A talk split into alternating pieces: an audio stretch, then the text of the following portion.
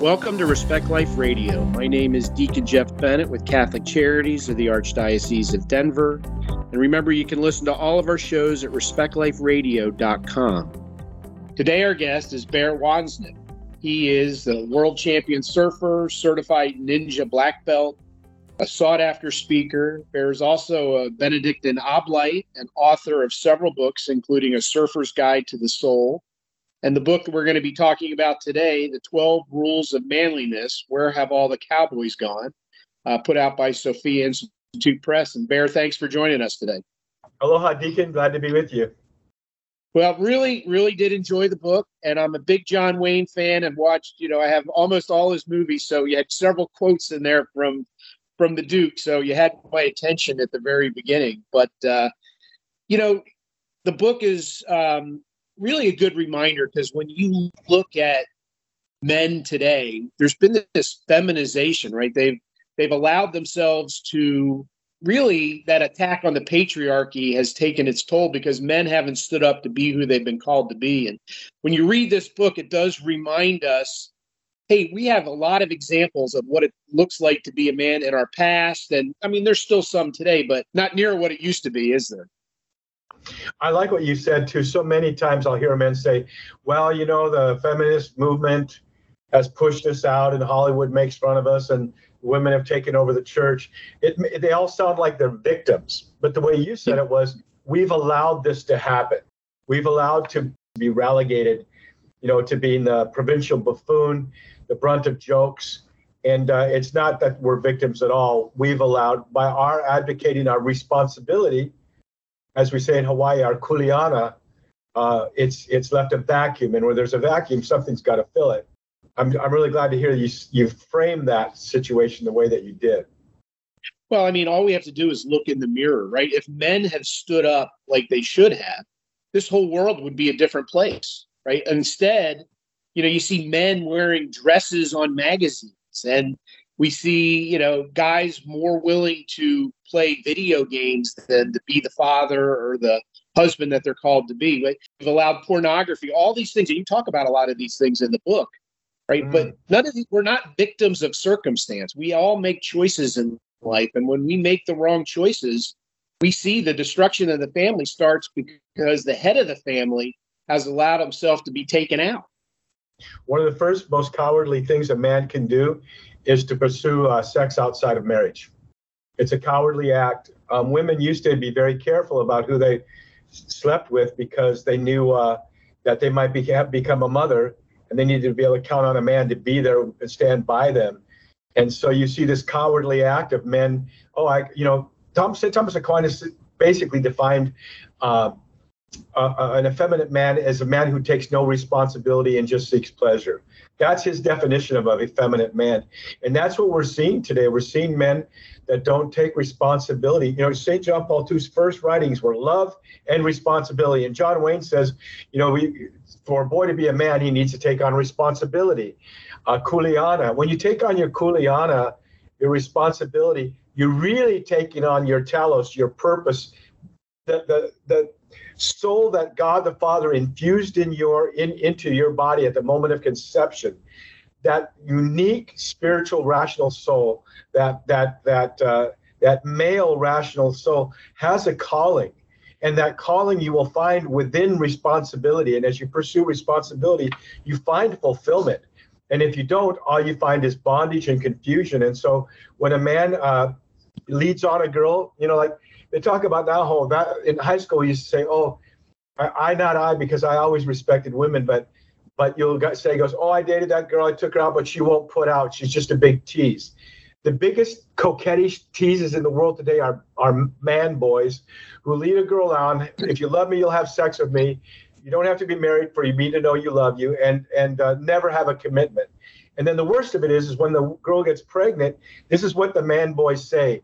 You know, I'm here to support whatever you decide 100%. That's what they say. And if the girl knows that's a weak guy that's going to disappear on me in a heartbeat, I better get an abortion. If men, if men wouldn't have sex outside of marriage, if men, when a, when a woman did become pregnant, will go to her and say, no matter what it takes, I'm going to be with you, um, carry this baby to full term, and you can raise it and I'll raise it with you, or maybe we get married, or maybe we, we put it up for adoption, but I'm going to stand with you in this moment that I helped bring along as being a, a, a, a weak, effeminate man. But instead, you see um, men just saying, Oh, I'll support you, whatever you do. And so abortion after abortion takes place. So, uh, men, um, wherever we go, Cindy and I, when we go speak to, uh, you know, we do, do a lot of speaking at radio show galas and things like that. Before we even get out of our car, or they see it, the women will see us. We're getting our stuff out of the trunk of the car. We'll have a, a dozen or more women surround us immediately, and their words to us are, "Tell the men we want, we need them to be men." Again, mm-hmm. it's not machoism; it's laying, it's servant leadership. It's just laying down your life. You know, when reading these Louis L'Amour westerns, which I love so much, and I quote him a lot too. So in his books, the men were all virtuous and the women were strong which was very rare back in the day. Women weren't portrayed as being strong in the in the books, but they were always strong. But that didn't mean they didn't sometimes find themselves in a vulnerable place and needed a man to step up. So the women who are listening, the book is 12 Rules for Manliness. Where have all the cowboys gone? Be the first to order it from Amazon and put it in your in your your son's hands and your in your husband's hands. Send it to your brother-in-law, your brother-in-laws um, because I'll tell you that the, the way this word gets to the men is usually via the women. Just leave this book on the dining room table. See if your husband picks it up. Give it to your son well, before he goes to high school or college. Yeah, and the reminder is right, we're supposed to be providers, protectors, leaders in our family. And when we don't do that, you were just talking about giving it to our sons, right? We're not modeling for our sons what a man is, right? If they don't have that modeling, and even for our daughters, right? We want our, our daughters, daughters, to exactly when we abdicate our responsibility and don't live lives of virtue, which you talk about throughout the book, then we set a bad we don't set any example or a bad example, and then we wonder why our kids turn out the way they turn out or who they pick who they pick. Where men leave a vacuum, demons rush in. It's not just that something else. It doesn't matter. Demons rush in and take their place. And I agree with you.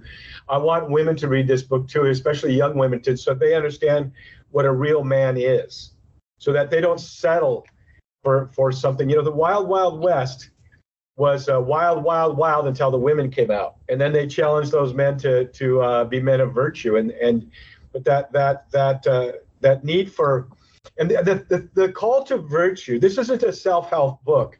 This isn't, isn't like Dante's inward downward spiral of self centeredness that brings you know brings you through purgatory. I mean brings you into hell.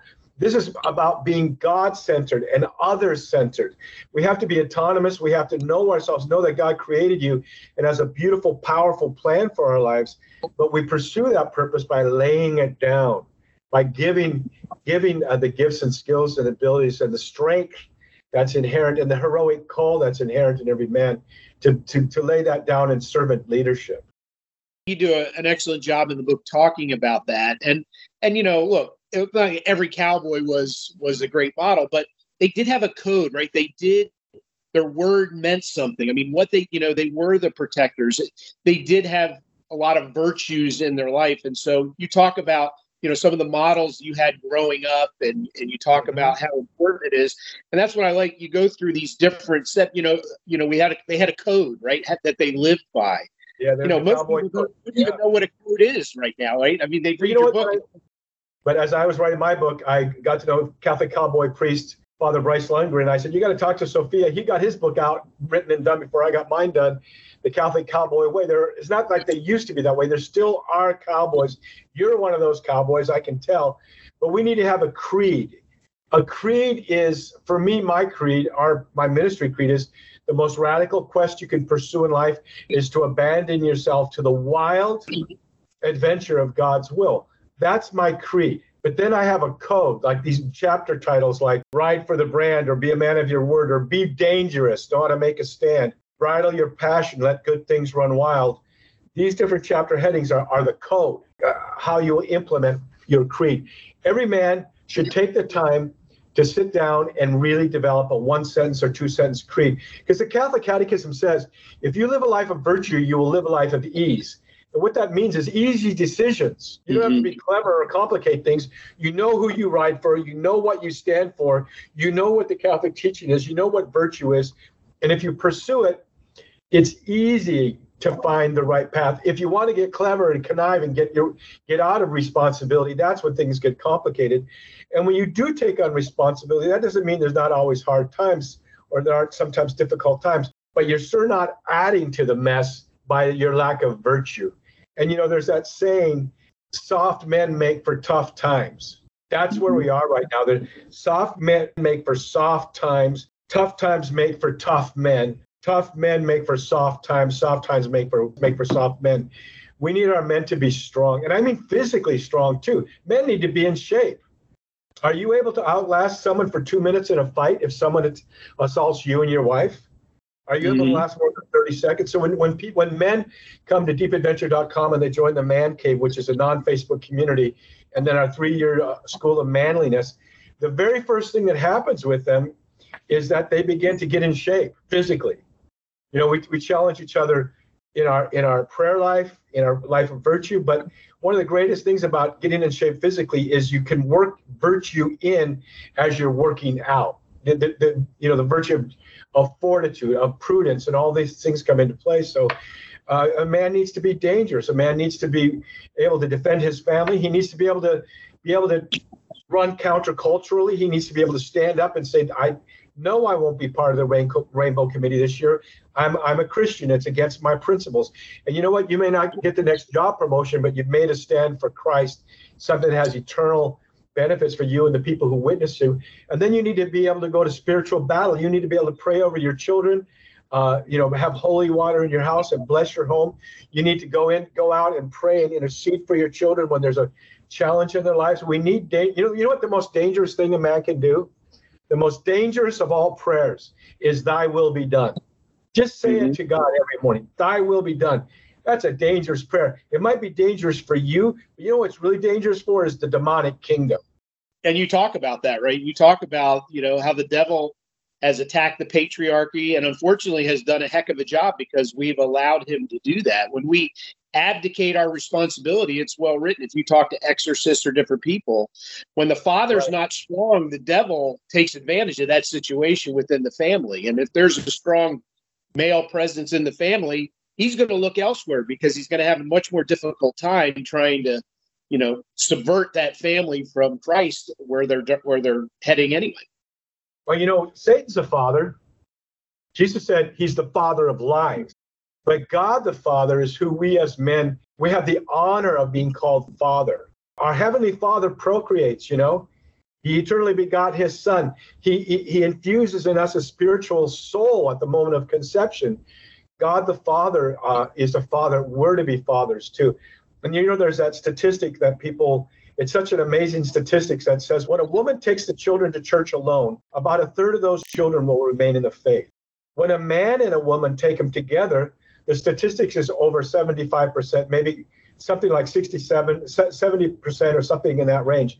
But when only the father takes them, guess what? The statistic doesn't change much. It's still about 70%. The key factor is the father.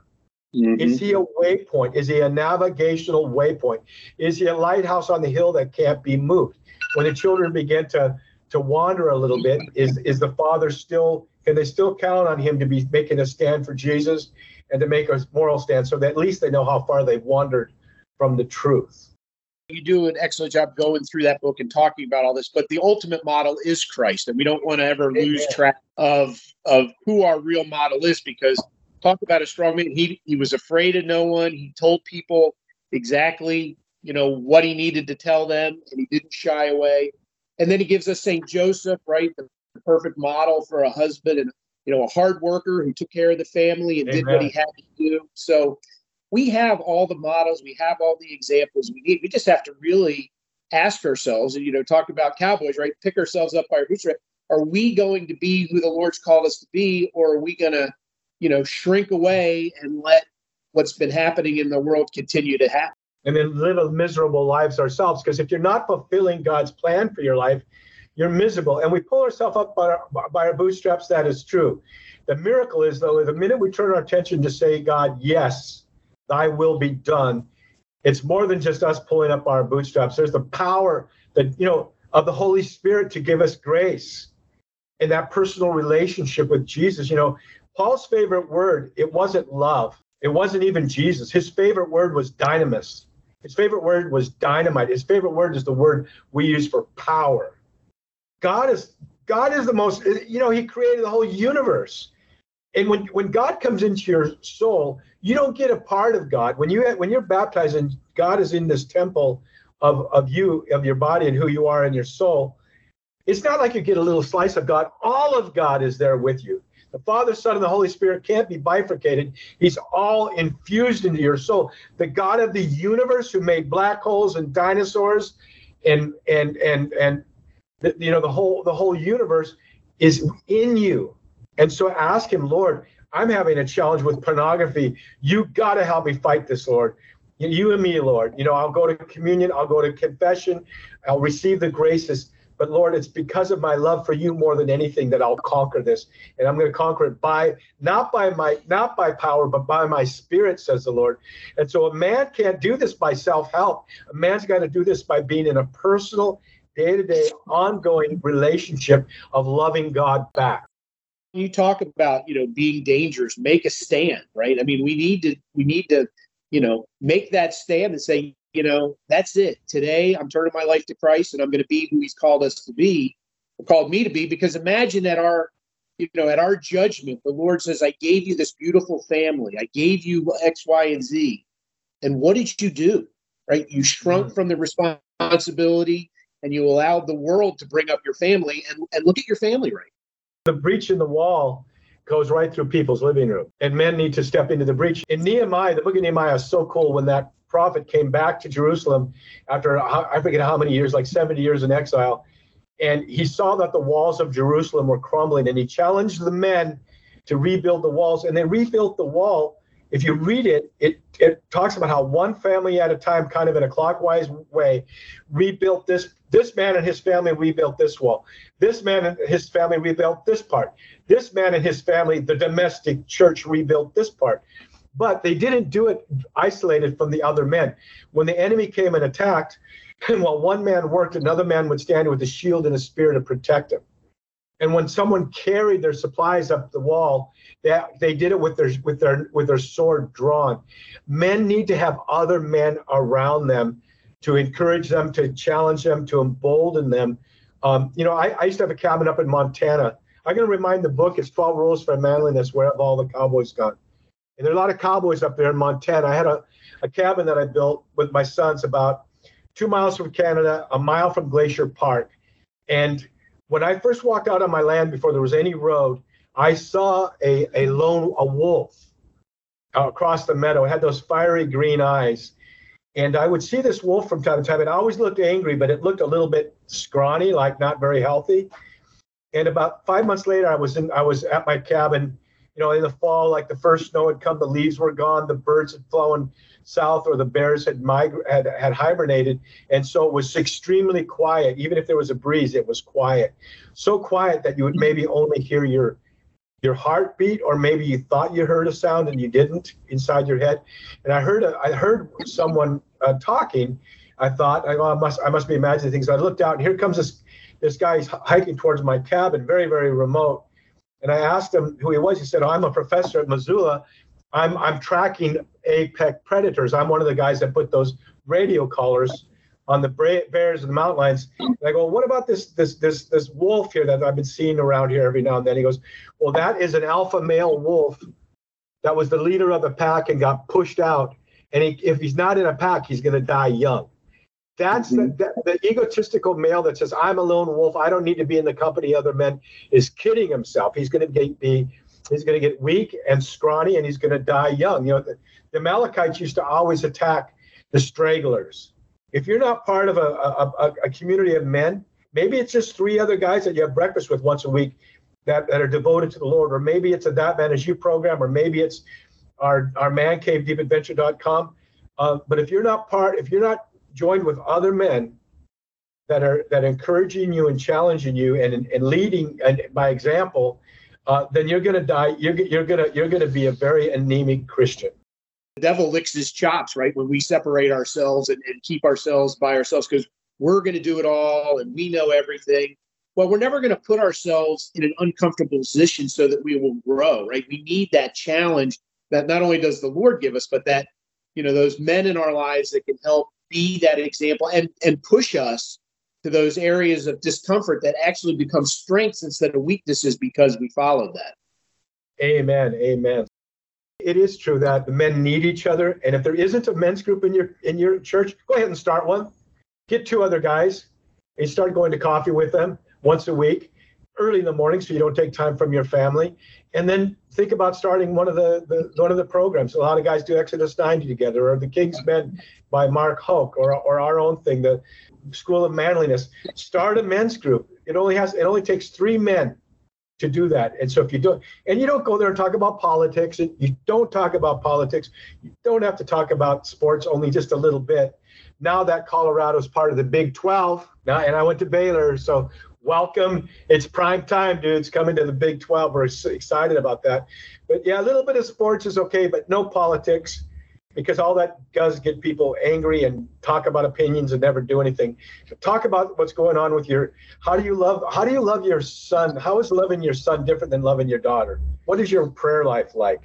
How do you deal with the attack of pornography? Get real. When I was younger, I was so prideful. I didn't want to show anybody my weaknesses. I pretty much figured out people know them anyway. And, and by the way, we're all bozos on the same bus you know, get over yourself and, and get with a group of men that that get gritty and real and will encourage you. We need that, right? I mean, we to to go in isolation, as we mentioned, is you know is the kiss of death, and so this book does remind us of not only having a code but being strong and watch some western, right? Just go watch and yeah. see how Read men were made. More westerns. Read yeah. some Louis L'Amour westerns to your sons and your daughters. Yeah uh, you know, the great the men's groups are like the cave of Adullam. Remember when David was on the run from King Saul? He was anointed. The king was that King Saul was still there. The Bible says a bunch of misfits basically gathered in the cave of Adullam. And Stephen Ray, who you may know, wrote Crossing the Tiber. A friend of mine yep. was instrumental in bringing me back to the Catholic Church. Uh, he says he's discovered the cave of Adullam. But you know what was in the cave of Adullam? Was a bunch of misfits but they all got in that cave together and they formed each other, and God formed them, and they became King David's mighty men of valor. As Song of Song refers to them, every man expert with a sword, the word of God. Really, throughout the book, right? Christ continually gets brought up, living lives of virtue. So we hear about cowboys in the cowboy way, but the ultimate cowboy is Christ, and the ultimate guide is Christ, and we never want to take our eyes off of him. And you know, talk about just we have about a couple minutes to go, but just the importance of prayer in men's lives. If they're going to lead their families and they say they don't pray, it's never going to happen, is it? Yeah, you know, in Hawaii, I'm looking out right now, we had advisory level surf, you know, up here about 10 days ago, we had that, that hurricane pass us by that caused all those fires. Um, and as the surf came up, fewer and fewer people paddled out. And on the beach, people will be wearing these shirts by Abercrombie and Fitch. They sell them at the store here that says lifeguard on them. And you know what? They're they're posers, and and they don't they they don't know how to surf, or if they do, they certainly don't paddle out on a big day. Well, men who don't spend time with the Lord but call themselves Christians are posers, and they're the worst kind of advertisement for Jesus, because people think, oh, that's what a Christian is. You know, he he doesn't have the grace to be uh, to love and to have joy. He's he tends to be kind of angry. He uh, he does you know he doesn't care about people. He doesn't put other people first.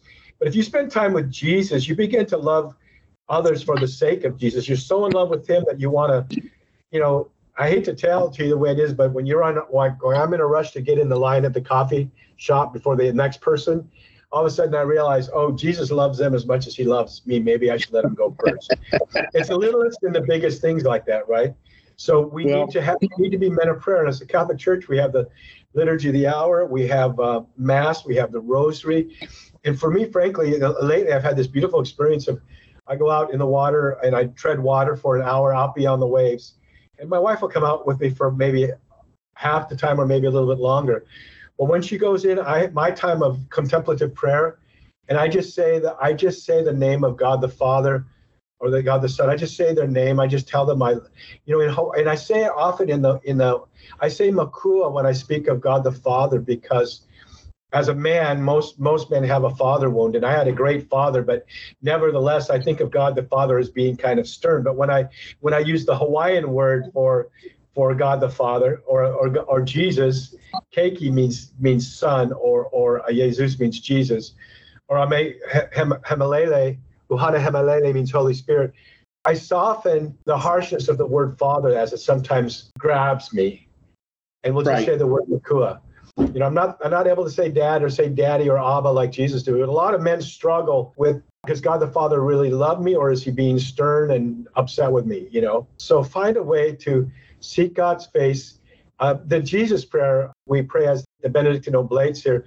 Jesus, Lord Jesus, Son of the Living God, have mercy on me, a sinner. I, I wear, you know, the the Jesus robe that the Eastern monks wore, uh, and I, it's it's it's a hundred little knots and I just pray, Jesus, Lord Jesus, Son of the living God, have mercy on me, a sinner. But really, I just start just saying the name of Jesus. Or here on my wrist, I have the Benedictine or exorcism, you know, rosary. So when I'm in the water, wherever I am, I always have my prayer beads.